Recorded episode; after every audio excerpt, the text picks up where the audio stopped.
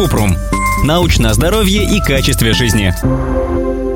Вредно ли вместо сахара есть сахарозаменитель? Сахарозаменители или подсластители – это химические вещества вместо сахара для подслащивания продуктов и напитков. Они есть в тысячах продуктов – напитках, десертах, готовых блюдах, жевательной резинке и зубной пасте. Искусственные подсластители во много раз слаще сахара, поэтому их нужно меньше, чтобы еда стала сладкой. Одобренные подсластители в Великобритании включают ацисульфам К, аспартам, сахарин, сорбидол, сукралозу, стевию, ксилит.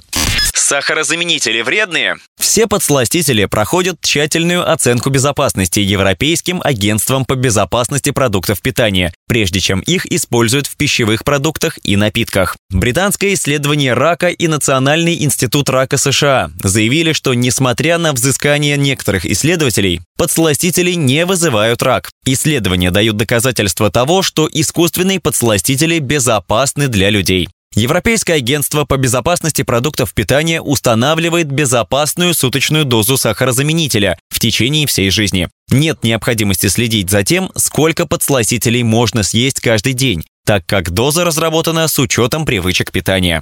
Производители утверждают, что сахарозаменители полезны. Это правда?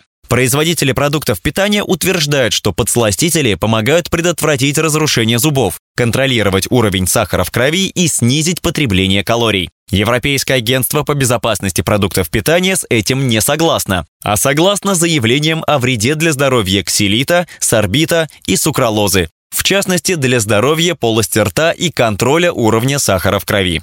Предполагали, что использование искусственных подсластителей стимулирует аппетит и, следовательно, играет роль в увеличении веса и ожирении. Но исследования подсластителей и стимуляции аппетита противоречивы. Кроме того, в более отдаленных исследованиях мало доказательств того, что подсластители вызывают увеличение веса. Исследования подсластителей показывают, что они безопасны, даже если есть их каждый день. Это полезная альтернатива для людей с диабетом, которым нужно следить за уровнем сахара в крови. Подсластители обеспечивают сладкий вкус, но после употребления они не повышают уровень сахара в крови.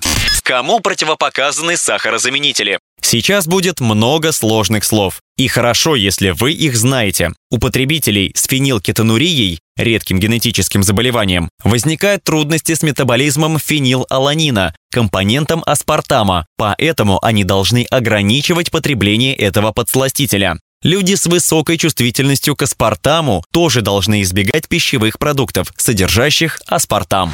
Ссылки на источники в описании к подкасту. Подписывайтесь на подкаст Купрум, ставьте звездочки и оставляйте комментарии. До встречи!